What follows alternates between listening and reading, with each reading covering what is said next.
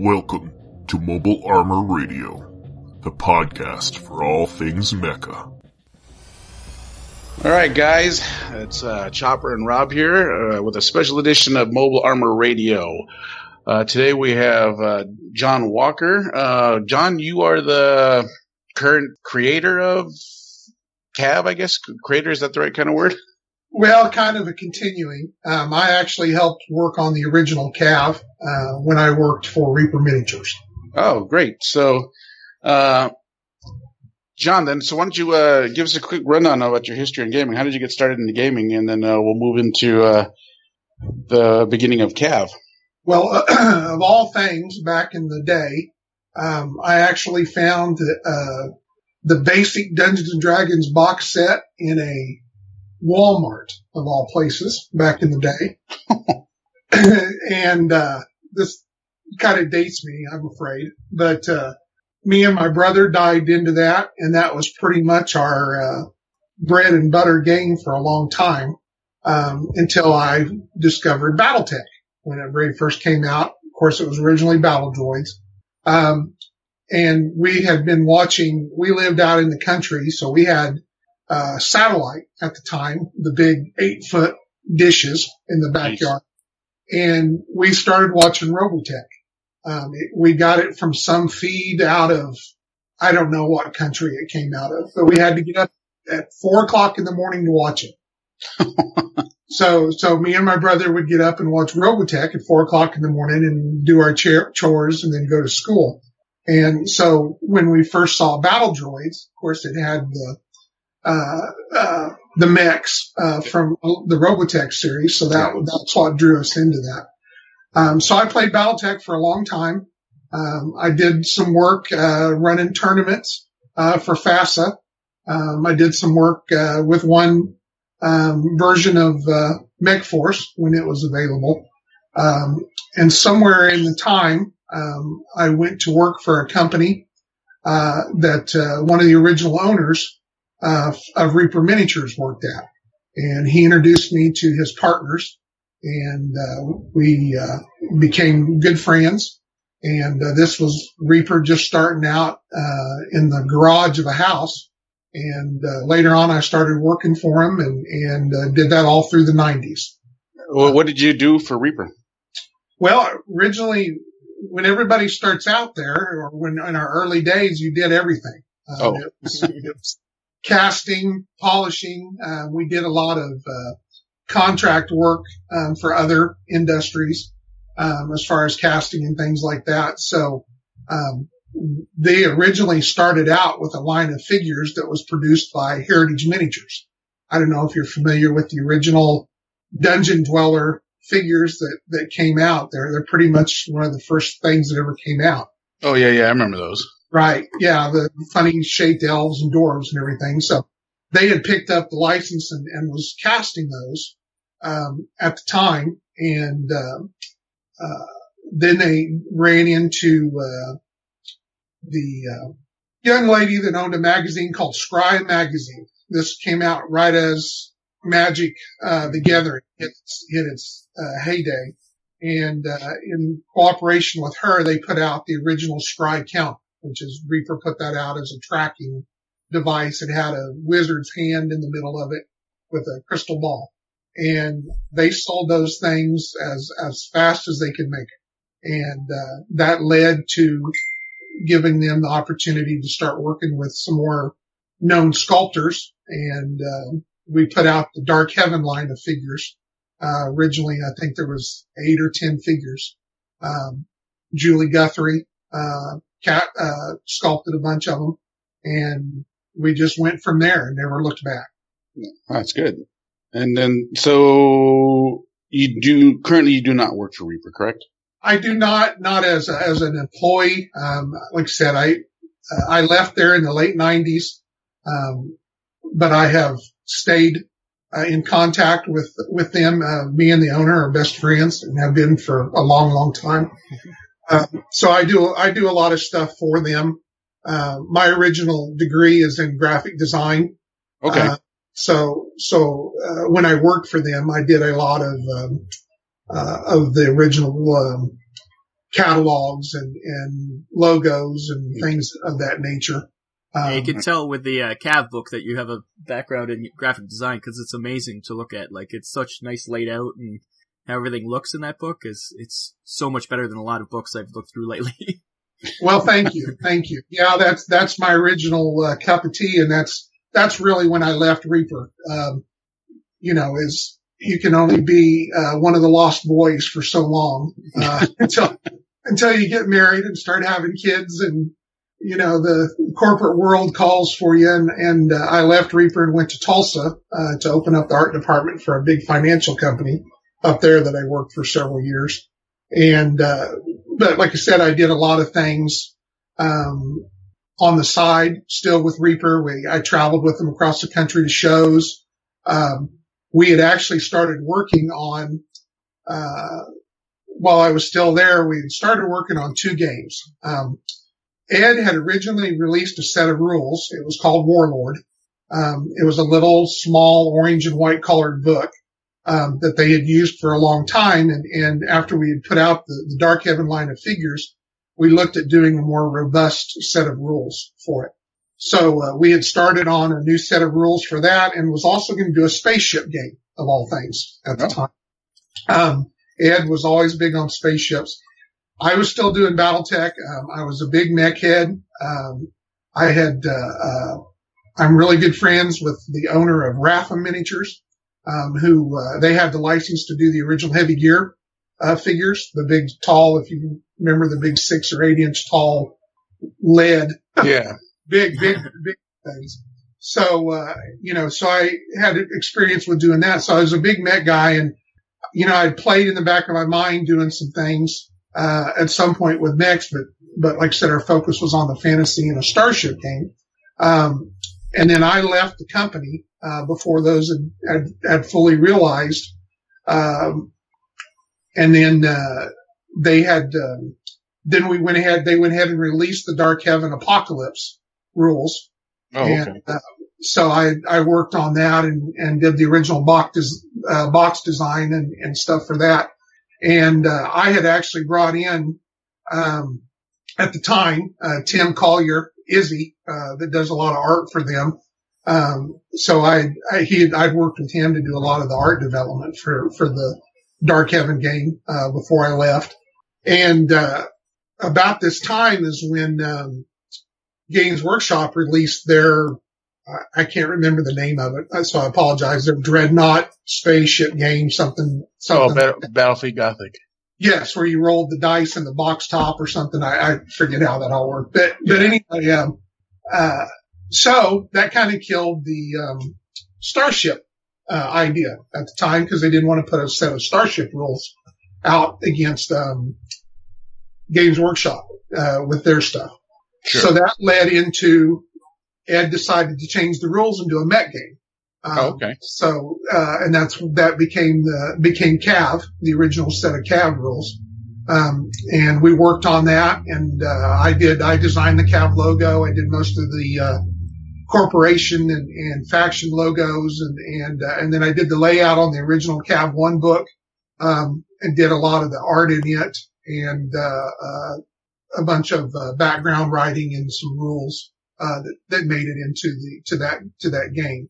Um, at that point, I was uh, got too busy with real life and really couldn't do anything more with it, and uh, it got handed off to another gentleman that worked for the company for a while, and and uh, that's where Cav Two came out as a second version.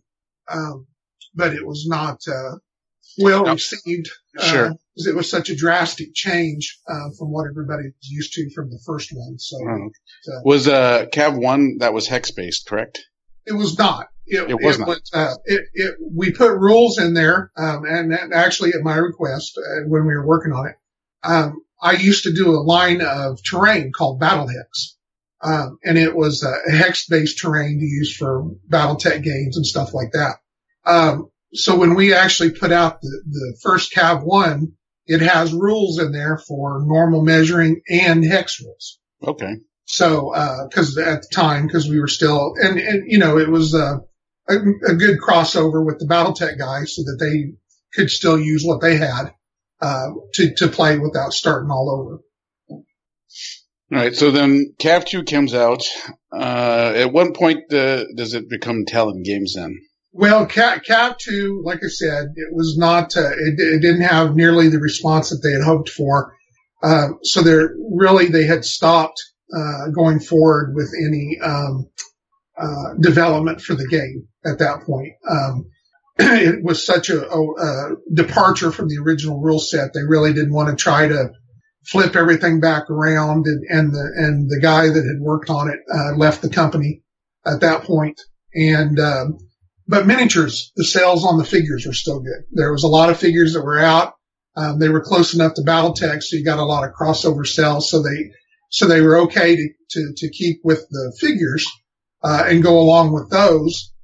And, uh, so that's pretty much where kind of Cav languished there for several years from about probably 06 to, to 09 into 10. Um, there was a side group that, that put out a couple of, um, um, licensed, uh, PDFs, um, that, uh, kind of more of a fan based type project, but it was nothing that was officially sponsored by, by Reaper. Okay. Uh, about this time though, um, there was a major shift in the metal industry. Um, gold had got so expensive um, at that point, sixteen, eighteen hundred dollars an ounce, that the guys that traded futures, it got to the point where it cost you so much money to make any money trading in gold. So they looked around for other metals that they could buy cheaper and, and drive the price up and be able to sell and make money. The, the beautiful capitalistic system that the United States has. uh, well, lo and behold, they discovered tin, which is a major metal that we use in the production of figures. Yeah. Um, at the time, and I don't know that that has changed, Indonesia is pretty much the sole provider of tin uh, in the in the world, and of course, tin is also used to make galvanized steel. So, um, so lo and behold, they managed to drive the price of tin up overnight about eight or nine times what it was. So um, I don't remember the exact uh, what it was when it started and what it was when it ended, but it uh, had a major effect on the miniatures companies because we had switched to almost a predominantly all tin mix because of the lead scare. So uh, um, metal just went out the roof uh, for for casting miniatures. So um, Cav minis, uh, being a little larger and blockier and solid, um, you know, figures that we had been selling for 12 and $14, uh, needed to start going for 25 or $30. Mm-hmm. Um, that's not, uh, a great price point for a game with no rule set and no support. Uh, yeah. So yeah, so the figures kind of languished there for a little bit. Um, about this time, or right after this, of course, we started looking around for, for other alternatives. And that's kind of what grew into the original Bones. Figures. Okay. Uh, they had uh, started doing plastic uh, with some pre-painted figures um, and, and and such like that. And and but that, like I said, it just kind of carried over into Bones. Right about that time, um, I had been working on a new rule set of uh, mech rules that was called Rogue Legion, and uh, I had already put out um, 20 figures that uh, that we had sold, uh, and they were more of a kind of a generic line of mix. Um, but I was building the game rules around that, and and uh, one day I'm, down in Dallas picking up figures and casting and and, and everything, or Denton, uh, where Reaper is at. And me and Ed are sitting around. And he said, "You know, you know, I know you're working on these new set of rules, but you know, we have Cav. We're really not going to do anything with it. I, you know, I know that you worked on it and." Uh, uh, was always interested in it and, and, and liked it. What do you want to do with it? So we worked out a deal. Uh, this was about 2010, uh, for me to take over the Cav, uh, IP and all the figures and related deals with that. Um, we had just, they had just completed, uh, the Bones One Kickstarter that had just exploded. Um, so while the process, while we were getting, they were getting figures together for that, we sent, we picked eight models, or I picked eight models out and sent those over to have, um, molds made of them. And uh, if you ever, when you're getting around and you see people with white Cavs, those are those came out of the original eight molds. Yeah, I got a bunch of those. right, right. So uh, that was more of a let's see if it works for the mix, and and I was uh, impressed enough with what we got that uh, we went ahead and developed a Kickstarter for Cav, the first one, and uh, we did it at that time under the umbrella of Reaper Miniatures, but Talon Games we were in charge of it and ran it and everything like that. Okay. And then uh, have just kept going from there. So. Right. And was the Cav two Kickstarter that was Talon Games still too? That was, still- that was completely yes. We did that actually under our own name at that. So All right. Well, and then here we are now, right? Getting ready to come up on a Cav three Kickstarter Cav three Kickstarter, yeah, September nineteenth, twelve o'clock Central Time. Central Time, and then uh, what can you tell us about what's coming in with the Kickstarter? If you wanted to give a little promotion on it. Well, uh, obviously we're going to have more mechs. Um, I mean, that's, that's what we are. Um, Cav is a combined arms game though. So, uh, while Cavs are certainly the, the quarterback, uh, of the, and the prom king, you know, infantry, aircraft, vehicles, they have just as important role in the game. So the Kickstarter, we're going to have more vehicles. We're going to have more aircraft. Uh, we're adding some terrain elements, uh, that can be used for, for Cav, uh, or other, uh, 10 millimeter based games or different scales. I, a lot of it'll, when you get into that 18 to 15 millimeter range, a lot of that stuff kind of cross pollinates pretty easy with that. Okay. Yeah. And then of course, if every, if anybody's seen the previews of the broadsword dropship. Yes, that thing is so impressive. I Yeah. cannot wait. Excited, excited for that thing. Yes, I, that is uh, going to be the the the cap piece uh, for the Kickstarter. So we hope to get to that as a, as a stretch goal. It is as big as it looks in the pictures. It's about 18 inches long, about 10 inches wide. uh, what's it made out of? Uh, it will be PVC plastic. No, Uh, there may be some styrene elements in it as well. Um, I don't know. We're still kind of working with the manufacturer as to how it's going to all come together. Um, my hope is that we, maybe the side doors will actually open. hmm, Um, that'd be amazing. so, yes, so it'll be as we get there. There's a lot of uh, time going to be involved to tweak that up to to get where we are. Uh, and before we want to jump that far into it, we want to make sure we're going to be buildable. So Yeah, cool. Yeah, I'm so excited for that uh, Cav three. I missed the other two, and I definitely would have backed them. Knowing hindsight is 2020, but I would have I would have loved to back those ones. So I can't wait for this one. Uh, we're gonna get some more of the uh, some of the uh, factions don't have as much of the cabs as others, such as the Temple, the Templars there, and the uh, right, yeah, and the we have Principality, and we have really uh, this one is spun around the Templars and the Malvernians. no, no, Uh, so that's the two that we're going to be focusing on as far as uh, the Cavs and so forth. The air, we're going to have aircraft from pretty much every faction in there because the, all all the factions are a little aircraft uh, weak right now. Um, Yes. If we get if it if it blows up and we've got more than than we know what to do with, um, we have some standby models. I'd like to work in there too. Some of the Amethril. Um, we've got about a dozen models there uh, that that need to be done. Um, but we'll just kind of see how how it uh, how it flows. You know, you're familiar with how a Kickstarter does, so Yeah, definitely. the more it grows, the bigger it goes, the more stuff that we can keep throwing in there. Uh, now, are you gonna uh, with infantry? Are you guys gonna stick with the the kind of just generic We are. cheat style, and then Yeah, just- there's infantry is is uh, kind of tricky, and there's just trying to do faction based infantry at this scale. I, I think right now that we've got different resources that we can work uh, on rather than go back and do that. yeah, yeah, you could do a lot with paint, anyways. Any any changes yeah, you need, yeah, to yeah. That, them up in, in that sense, I don't I don't think it's a it's gonna be a big deal. Uh, Yeah. because you can always just add faction rules and then just keep generic stands.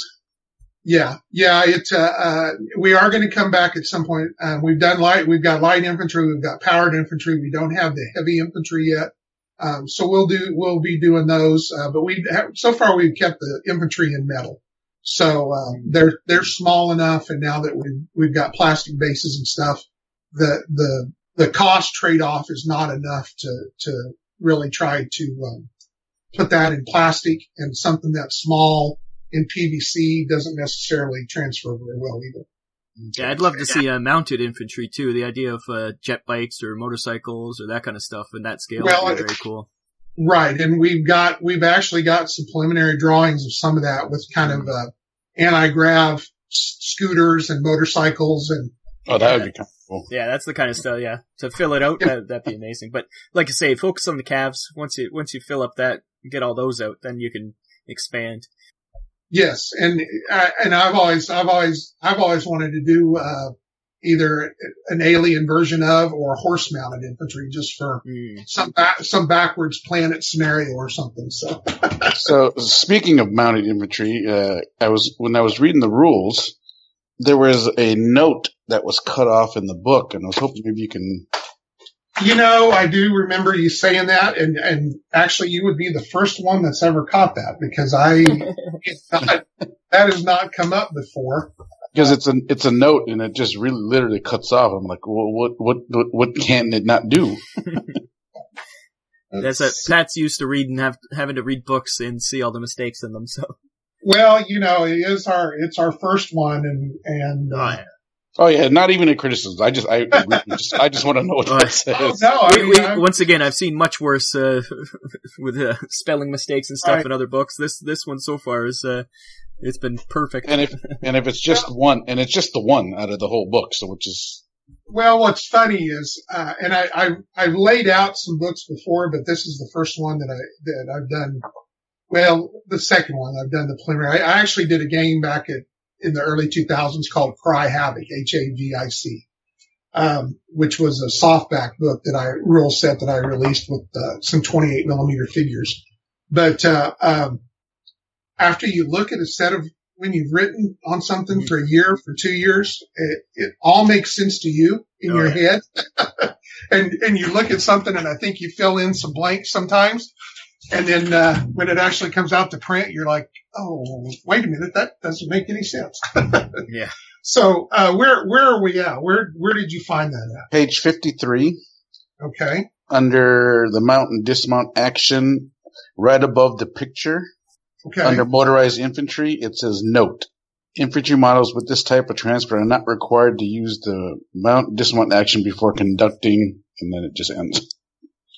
Um, I believe my understanding of that, and I'll have to go back and double check against my original, uh, deal. So I'm sorry for getting on the hot seat and not having the exact answer. Oh, don't worry about it. But I believe is they can, if they were riding that, that mount to a certain area on the board and then they wanted to dismount, like to go inside of a building or something like that, hmm that they're not required to use the mount or dismount action, which would cost them an action point in order to change over to that mode. So they can basically dismount for free. Correct. Okay, That's that's Yeah. That that makes sense, and also clarifies mount, uh, motor, motorized infantry. You know, because that's kind of their deal. Right. Yeah. For the, you know, this is just a matter of jumping off, uh, you know, raising their leg and they're, you know, they're not waiting for a, a door to open up or a ramp or something like that. So they're able to, to move from their mechanized, uh, transport to ground transport back and forth without paying for that action. Oh, see now now I want more of those. my, my, what I would imagine is probably that picture is probably on top of On, Uh, on, on top of the text. text. Yes, that would be my guess is where we screwed that up. So Yeah. Uh, yeah. Uh, in the future, are you planning to do more books? Because uh, like for scenarios or even expansion kind of books. we Right are. now, this is the only Uh, book, right? Is this the only book available? this is the only book. Um, we are trying to, um, I, I am not big on the, um, which is kind of funny because I've got a couple ugly emails not too, too long ago about it, but I'm not the kind of guy, I don't want to try to push you 20 books. Okay. I don't need to give you a book to, uh, have a rule of when your guy can go to the bathroom. so, you know, and there's some games that are out there like that. Um, no names mentioned, but we all know which ones. yeah, that's right. So, you know, um, and, and also I don't want to pump out. I know everybody, especially the Battletech crowd likes the, um, the background, the, the nitty gritty and, and stuff like that. And we want to do some of that. But again, I don't want to go, I don't want to be pushing books, um, just so that we have a book to sell you every month. Um, you know, that it's some kind of a cow that we can just keep milking, uh, over and over and over and just say the same thing in a different way. Yeah. So I, I want to make sure that the books that we're doing are unique and specific to what they're trying to do. We do want to push out more uh, background information. Um, the two books that we're working on right now is we are doing a new journal of recognition, uh, which is a um, guide uh, in the universe to find out all the nitty gritty information about the, the the units, the models that your enemy are fielding. Uh, so it's kind of set up from a pilot's perspective on, you know, how, what makes, what's the nuts and bolts of that guy and what makes him work. Um, we had So Cap so it'll ha- one- Oh, sorry Yeah. for that one. Nerds is going to have pictures of all the different cav, and then you can. yes, it'll be a full Oh, that'd be color. crazy. Yeah, it'll be a hardback. Where everything will be, everything we do now is full color, uh, hardbacks. I guess speaking on that then with the cab, um, as of right now, there are some data cards up on your Talon website, Yes. uh, but not all the cab have a have a card. Is that with this book that we're just talking about? Would No. that kind of replace all that? We No. are, I'm in the pro, here, here's how the color data cards came by is when we originally started out, we did, well, let me back up a little bit to CAV one. We did data cards for all the CAVs that we had at the time or were, or were working on and put them in the back of the book. There's probably, I don't know, 10 or 15 pages that were, uh, allocated for data cards in the original CAV one Okay, okay. we released the book three weeks after the book came out. We realized we had screwed up on a calculation and every card in there is wrong. No, no. Oh, no. So I did not want to, when we did the new CAV book, I didn't want to have that same situation. I didn't want to waste a bunch of pages on CAV files and then lo and behold, we've made changes, which we have, uh, and then invalidate all those cards and waste all those pages. Uh, Yeah, and- anytime you have to uh, FAQ anything, all of a sudden those cards become useless. Right. So you've got a big chunk of the book that we could have used for something else. So, so I didn't want to do that. And in this day and time, you know, 99% of the world has access to a computer, can print out a PDF and go to their library or whatever. So we, we're, we put them all up online, uh, for, for the original ones that we did and went from there. Um, we had a program that, that did a little black and white card and everything. And, and, you know, we thought the world was round. Um, I did some color cards, uh, to use for demos.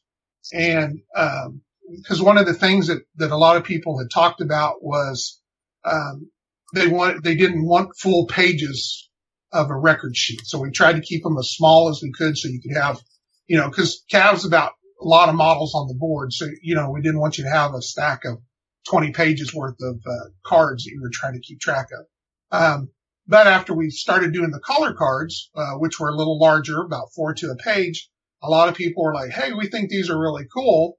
Uh, can you do more of them? Well, we can, um, but we don't really have any way to do them quick. So I actually have to go in and hand lay out every card Yeah, hand type every stat out. Okay. So I've tried to, I've tried to work on them as I can and get that filled up. I have, it's on my list to get further involved with that and, Yeah. and get all the cards. And I'm, I'm really hoping by the end of the Kickstarter in October that I will have all the cards caught up for, um, everything that's currently available and that will be in, that's coming out in the new Kickstarter. So Okay. the, the color cards are on the way. Um, uh, but that's where, that, where, that's where that comes from. Do you ever think of uh, selling those as almost a card deck that you could uh, put out? Well, Right. and I, we, it's one of those things that it's, it's, uh, I, I would like to. Uh, there are people that have asked for it, but I don't know if we're at the level Mhm. to make it economical enough to do it, uh, Yeah. to not be Yeah. charged, not have to charge you a hundred dollars for a deck of cards. Yeah. Because as of right now, I think just the the force manager is kind of where you can see all the mechs in one spot.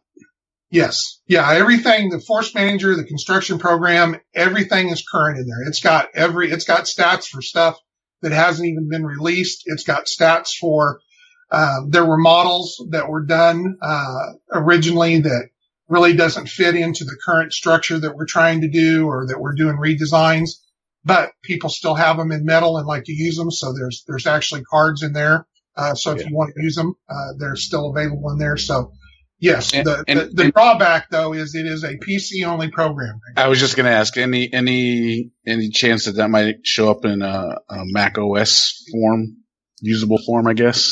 Nobody I don't uses Macs. know. Come on.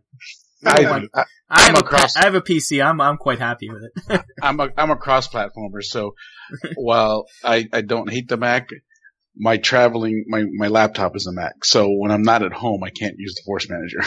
Right. You know, that'll be if, if somebody volunteers and, Yeah. and wants to do that, we will do what we have to do to share source files with them to build. All right, you heard that, guys. Anyone who's listening to this podcast, if you got some kind of programming skills, And Or an I a- don't want to Android version would be nice too, actually. Well, and I don't want to jump the gun on a, on a fellow. I've got a guy that is building a web based Yeah. That. Well, there you go. oh, web based perfect. would you, yeah, web based Yeah. would solve all problems. That solves actually. everything. Yeah. and I would say he's about two thirds done. So Okay. uh, I'm hoping that that will be coming along pretty quick.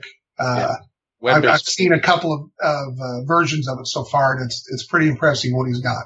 Okay, Nice. so more power to you, web based guy. Uh, so, uh, one other question I have too is with rules here, uh, John. Now, uh, I, uh, so just recently I played a couple games with a good friend of mine here in town and we were just kind of learning nuances, you know, and we had a great time, let me just say, and we enjoyed the game immensely. Good. Uh, we were using the cheat sheets and then we had come across, and I can't, for the life of me, I can't find it now. Uh, the cheat sheet was different than the rule in the book. And so I guess for clarification's sakes, which, which should take over as far as Well, correct book or cheat sheet? the cheat sheet is correct because the cheat sheet is based off the latest version of errata. All right. So anything in the cheat sheet should overrule what's in the book. Yes, if you got the latest version of the cheat sheet, um, then that that would that should be based off the the version that's on the website right now is based off the errata, and uh, that would be the correct one to use. Okay. Perfect. Nice. So next time we play, we'll uh, just use the cheat sheets and whatever is on the cheat sheet will go. Uh, but the cheat sheet's spectacular, especially with all the special abilities. There's a, if, uh, sometimes the special abilities can get a little daunting when, when you're first learning how to play, but and the cheat sheet makes that, that helps out a lot with that. It does, and and that's a, a good aspect that we just added to the force manager as well. Um, if you print your army list out, it will actually print out a Oh, sheet. nice. Yeah, I, I, and I trust me, I, I made sure that printed every time we played. yes, it ju- and it just has the SAs that you're going to need. So, Yeah. uh, so that that helps a lot, and, and it is because you know Cav has a kind of an almost of a deck building kind of element to it Yes. because you're you're trying to find the right models to support each other, and and that's one of the things that I really like about Cav is as opposed to some other games that I played out there is, um, you know, if in some games a, a, a light mech and a assault mech, if they both have a medium laser, they're really the same thing, just one has more armor. So, uh, as opposed to in Cav, the little guys have their role, the big guys have their role, the fire support guys have their role. So there's things that they are better at and worse at. Um, so, you know, the trick is to build those to support one another. And, uh, uh, that's the biggest thing that I see with players when they're switching over from Battletech uh, and trying out Cav as they try to play Cav as they would play Battletech. Yeah, I, I, I fell victim to that in the, our first game. Uh, That is that is a kiss of death. Yeah, the minute Uh. you run that little light recon out in the middle of the board and he's the only guy to be shot at, it, it doesn't work. uh, and that was, and uh, let me just say that when we played, my friend John uh, was also uh, he's a big BattleTech fan too, and we both kind of fell into that trap. But luckily enough, we were doing it at the same, so we were kind of on even footing. But the the thing he loved the most is that the light mechs that he had were actually somewhat useful. He said, you know, like he goes, this is actually a key mech I can't just send it out there as fodder or, you know, for you to just take pot shots at.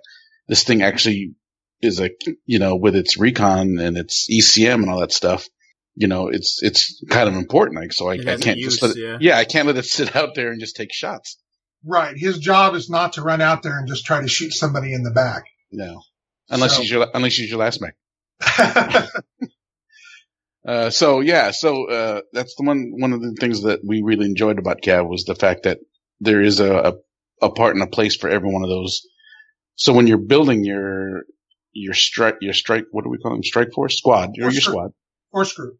force group. When you're building your force group, uh, you have to put a lot of, uh, a lot of, of thought into the, the synergy that goes with each one of those mechs. Yes. So Yes. that was th- and- thoroughly enjoyable. and you'll see a lot of, and there's actually reasons that, you know, that you'll see a lot more repeat.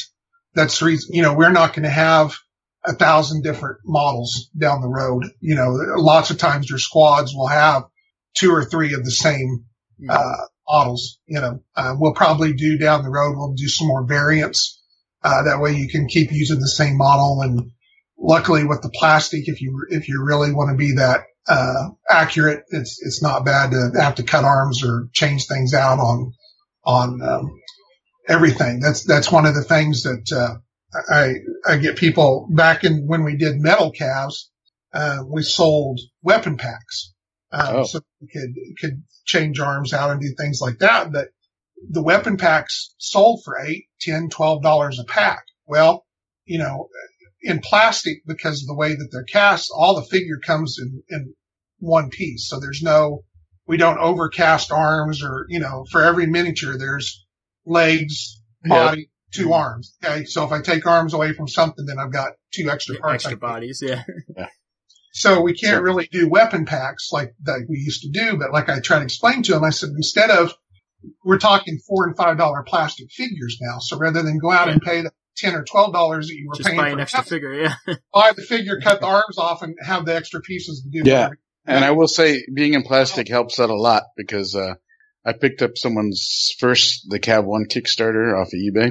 Yes. And then one of the mechs in the packs came with two right arms. Yes.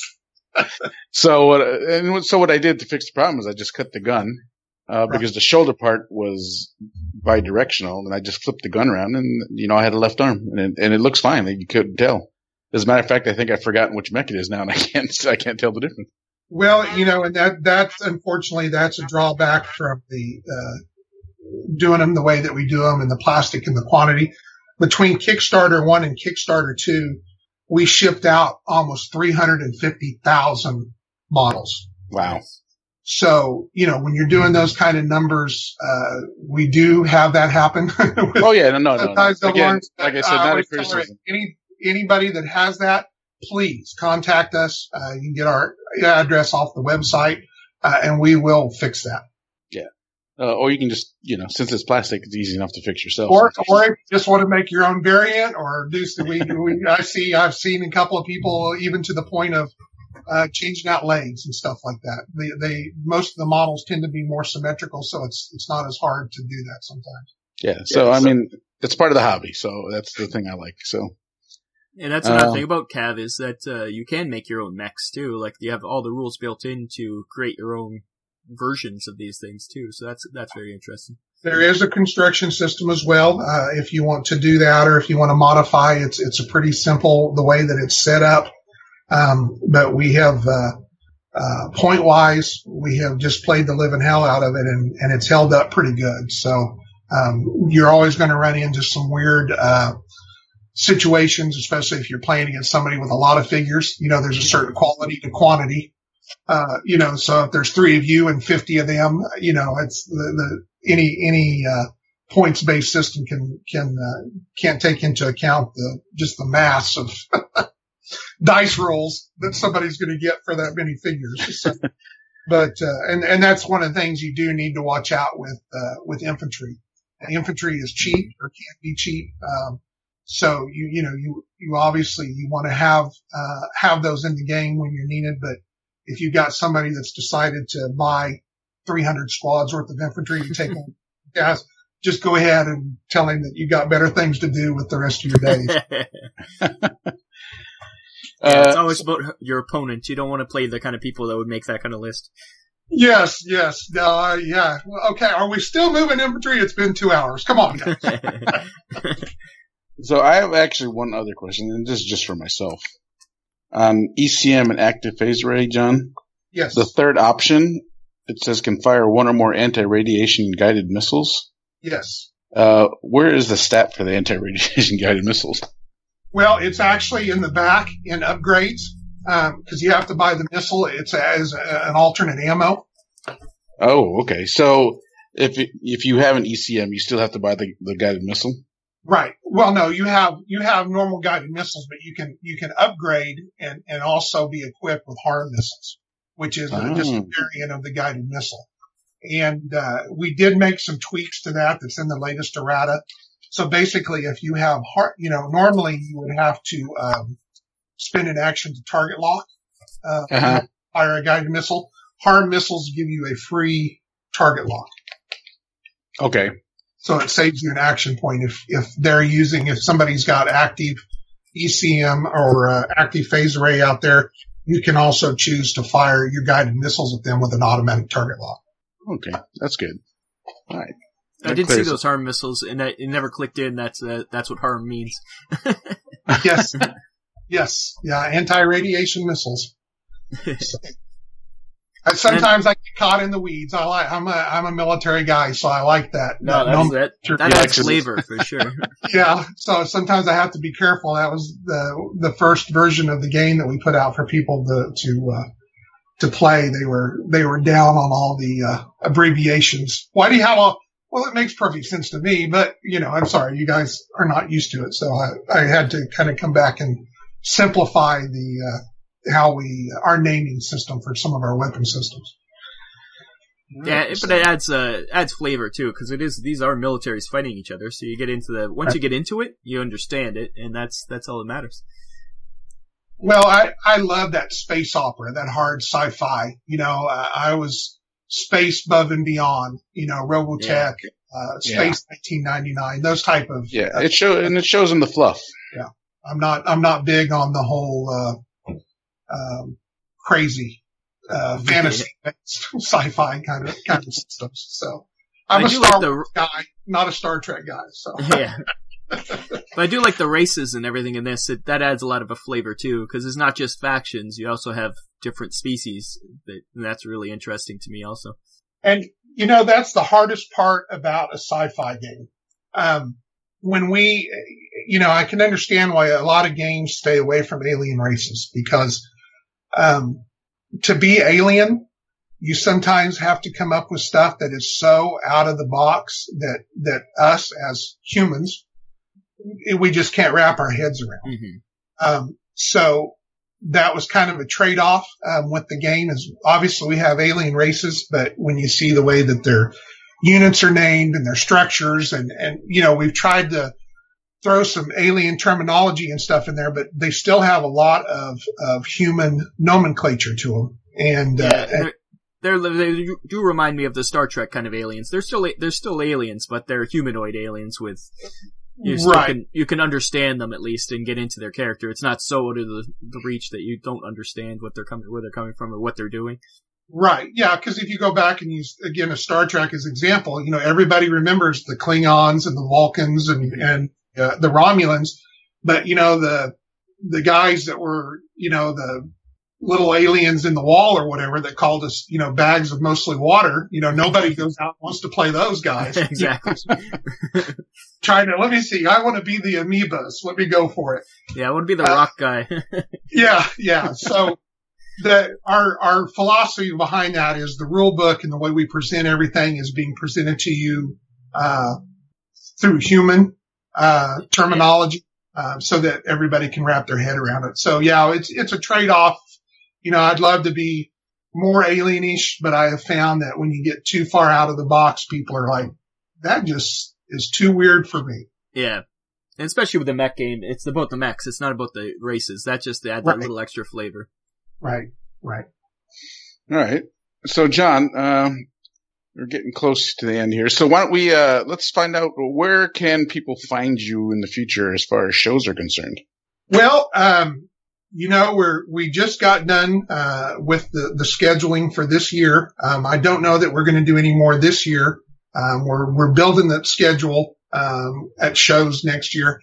I know that my plan is I want to hit a lot more of the smaller regional shows Mm-hmm. than the big shows that we did this year because, um, at the big shows, there's just so much out there anymore. Yeah. Um, it's just, you just get lost in the, um, uh, the minutia of it all.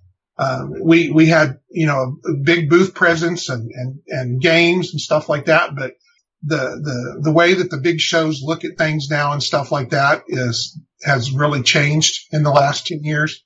And I don't know that we'll probably do as many of it, uh, next year and do more of the, uh, smaller things because we did, uh, this year, you know, we did, uh, we did Adepticon and then we came back up there the next month and did Little Wars.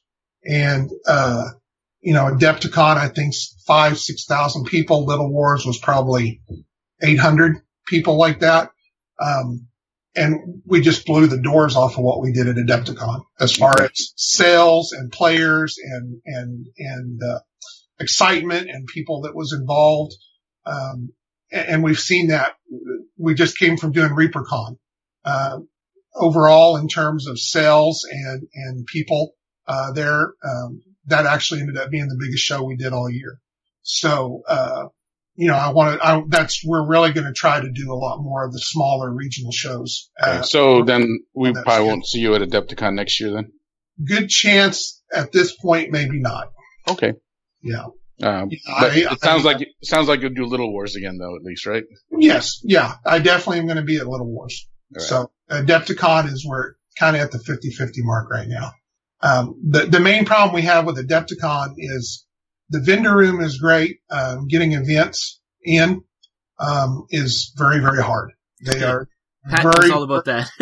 yeah, Yeah. they are very, very focused on two or three games right now. And, and if you're not doing those two or three games, they really don't seem to have much time for you. Yeah. Yeah.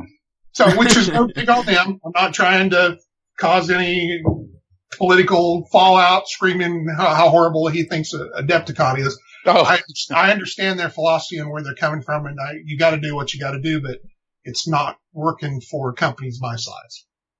yeah. or even uh, Pat's, even Mantic has issues with that too, and they're quite a bit larger. Yeah. Yeah. So yeah, it's uh, it's one of those things where I think, especially Adepticon, is turning back to what it used to be instead of being all inclusive, and that's uh, disappointing. But uh, I guess it's this natural way of things. Yes. Well, it, it's it's cyclic. It'll it'll come back. yeah, Uh, exactly. that's- Yep. but I, that was my prediction. As I said, they'll you can you can jump in bed with those two or three companies, and it's all fine and dandy till they don't need you anymore. And then Yeah. you're you're back looking at us trying to save your show, and you're like, uh, yeah, let me remember how you did us. Yeah, So, exactly. So then, uh, if someone was looking to see if you're going to be in a, in in an area near them, uh, where would be the best place to go look? We are. that? I am in the process. I'm going to put together a, a convention page, uh, location page, uh, up on the website at talon-games.com. uh, on the also- Facebook page at all. on the Facebook. We'll put it, we'll, we'll have stuff up there as we get closer to it. Um, you can also get to our webpage through cavhq, cavhq.com. That will take you directly to our website as well. Um, and, uh, we're planning on, we've got, uh, a lot of stores too have asked us to come in. Nice. Uh, good. That's That's that's, great. really good. Yeah. That's awesome. We're in the process of putting together a demo and a league play system, um, that we want to, to start introducing those at stores. So that's, Oh, that's Now that you've said league play, uh, it, it just dawned on me. Like, uh, in in the future, do you think you'll put together a campaign system so people can play in a campaign where they? We are. Uh, we kind of got off off target with the books a little earlier, but besides the Journal of Recognition, we are also also working on a campaign book. Nice. Oh, that's the second book. Yes. yeah, we never got back to it. Yeah. Full circle. Here we are. Uh, All right, so that's good to know because uh, Yes. campaign campaign play is huge for me. yes. We want to flesh out how the upgrade system works. It, right now, it's kind of a generic, just kind of throw everything in the pot. Uh, we want to expand on the faction doctrines. Uh, we want to to uh, give you some more options and, and, and things like that that you can use, uh, specific, uh, maybe some options even for mercenaries and security forces and pirates, things that they can, uh, take advantage of, uh, to use. Um, so that's a big, a big element that we want to put in the game. So that's that book. And, and then, we also are going to be doing a flashpoint series, uh, which are really where we're going to introduce a lot of the background, um, scenarios and everything like that. And those will just be free PDFs that you'll be able to download. Oh, real nice. Oh, that's awesome. Yeah. All right. Yeah. Uh, keep an eye on talongames.com for locations, uh, upcoming shows that, uh, they will be at. So you can and make check sure you get the, make sure you get the hyphen in there. It's talon-games.com. If you go to And games, it goes off into a, uh, back in the day, there was a company out in California that was doing, um, land games and Mm. they, they got the original, um, Talon Games domain and it's something totally something land game, whatever. Yeah, yeah, Uh, computer stuff. And then they, they let it expire and a overseas company has got a hold of it and uh, wants a lot of money uh, to get it. And uh, so we are talon-games.com, and then you have a redirect from cavhq.com. cavhq.com will get you to the same spot as So well. e- either one of those two. So check that out. Uh, Uh, upcoming September 19th, upcoming Kickstarter. Uh, check it out. Kicksta, Kickstarter.com. You're going to get some new mechs, some tanks, some infantry. You said flyers too, right, John? There is. There's going to be a whole section of aircraft uh, in in this one as well, more so than what we've done in the uh, in the past. So if you're looking to flesh out your, your forces here, because I'm looking forward to getting some more aircraft for my rack. Is it rack? Is that how you guys pronounce that? It's actually rock. Rock. All right. Yes. Uh, and did you have something you were going to say, Rob? Oh, I was going to say it's uh, Cav Strike Operations HQ on Facebook, and then there's also a support group that had that both those places get lots of uh, great showing off people showing off their mechs and uh, a lot of cool paint jobs. Other than our Facebook uh, page there, uh, which is the the CAV C A V S O H Q uh, on Facebook, uh, the rest of that's all fan based. And um, we've got I've seen several new pages pop up here in the last couple of weeks, even.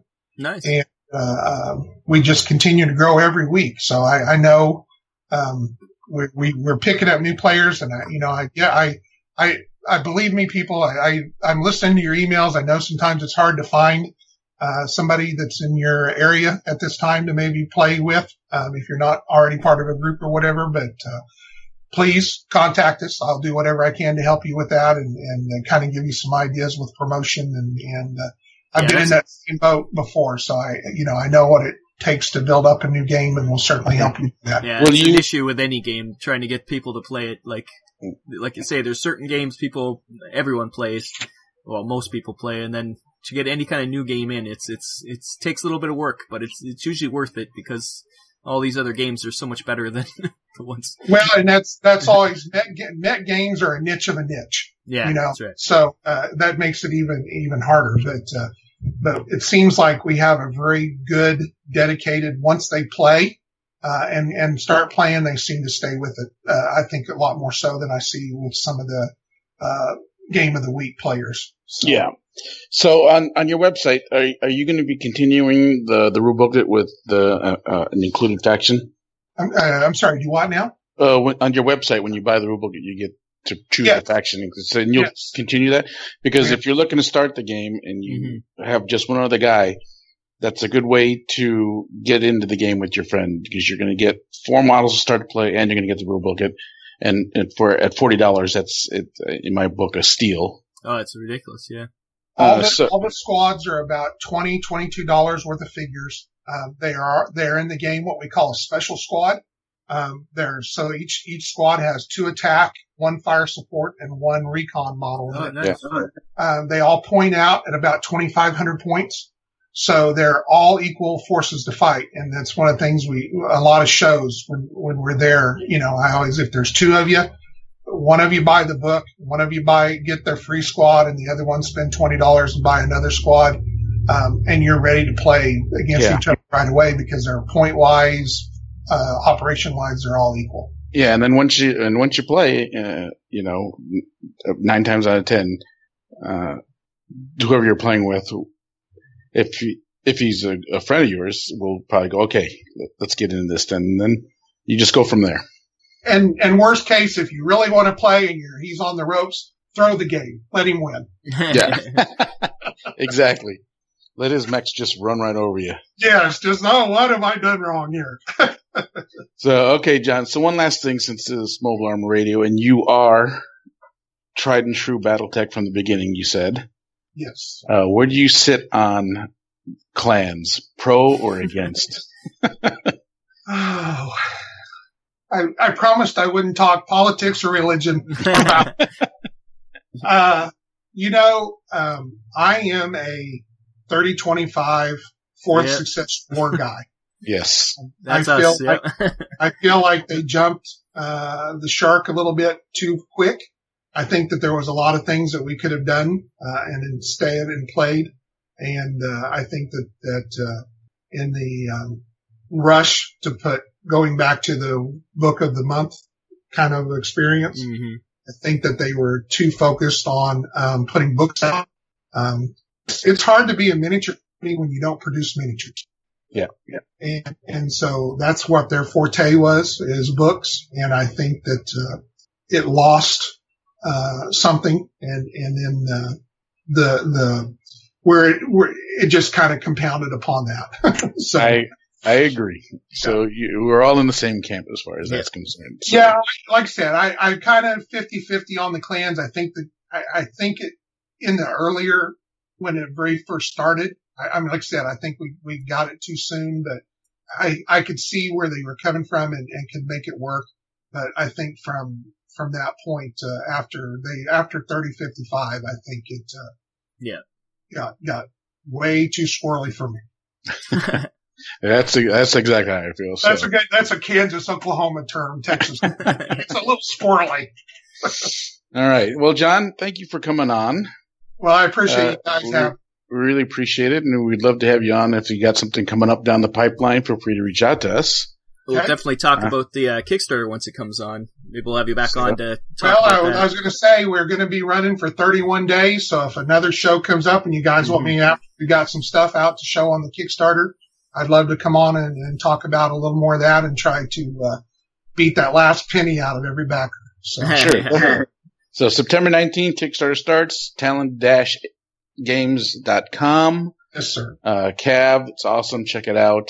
Uh, hear it out. Check out the Facebook pages. If you are just getting into it, get your models up there, man. I, I would love to personally see you post uh, what your models are looking like. Uh, uh, half the fun of uh, this hobby and this and, and, this type of gaming is is looking at your models and seeing what people are doing. So, um, at least for me, yeah. I, I, love seeing other people's stuff. That, that's so. half the hobby is is the uh, is the getting ready, the building the stuff. I love building terrain. Um, so you know we will always be looking at doing new terrain elements and stuff like that. But you know that that uh, fellowship of, of, building that stuff and, and playing the games with your friends and showing off the, the paint jobs and the stuff like that. That's that's what we do the hobby for. And uh, you know we we want to try to keep passing that on to to new players. Yeah, and the, awesome. the Cav community has been very welcoming and friendly. Like I've never like there's other Facebook pages of other games I go to, and there's times where they just are not welcoming at all. But so far, everybody in Cav on all the pages has been so nice and so supportive. And anytime anybody has a question, they'll answer it as best they can, or they'll point you to the right spot. Like it's it's a really nice community, and I hope it stays that way. And Cav Cav uh, fans are the most vocal. Like we we do all different games, but the Cav ones, they man, those guys, they're always demanding more Cav content. so that's and that's great. So all right, John. Again, thank you very much. Everything you do is great. Uh, I love the game. Uh, looking to add more models now. Uh, next time I have some free time to play. Uh, my friend already bought into bought a, a huge lot off eBay. He got the rule book from you guys. He's read through it. We're ready planning a day to get together and play again. So, uh, uh, I'm excited. Well, that's good. I'm glad to hear that. Make sure you download download the errata. We have changed a few things. So Yes, I do. I have that. I have a special folder with all my. uh, most of it's FAQ, just better explanations. But there has been two or three notable notable uh, rule changes uh, from the original book. But uh, but yes, make sure that you that you've got that. And like I said, I appreciate you guys having me on and everything that you've done.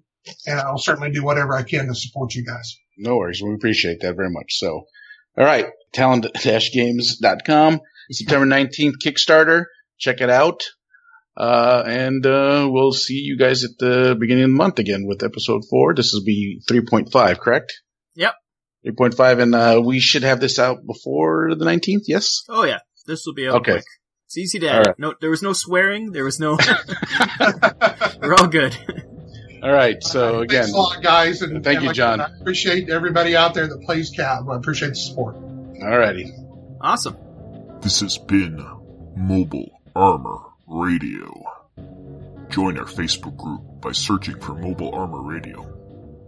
Find us on Twitter at M Armor Radio. Find us on iTunes and visit our website, mobilearmorradio.podbean.com. Join us on the first of every month for more mecha discussion.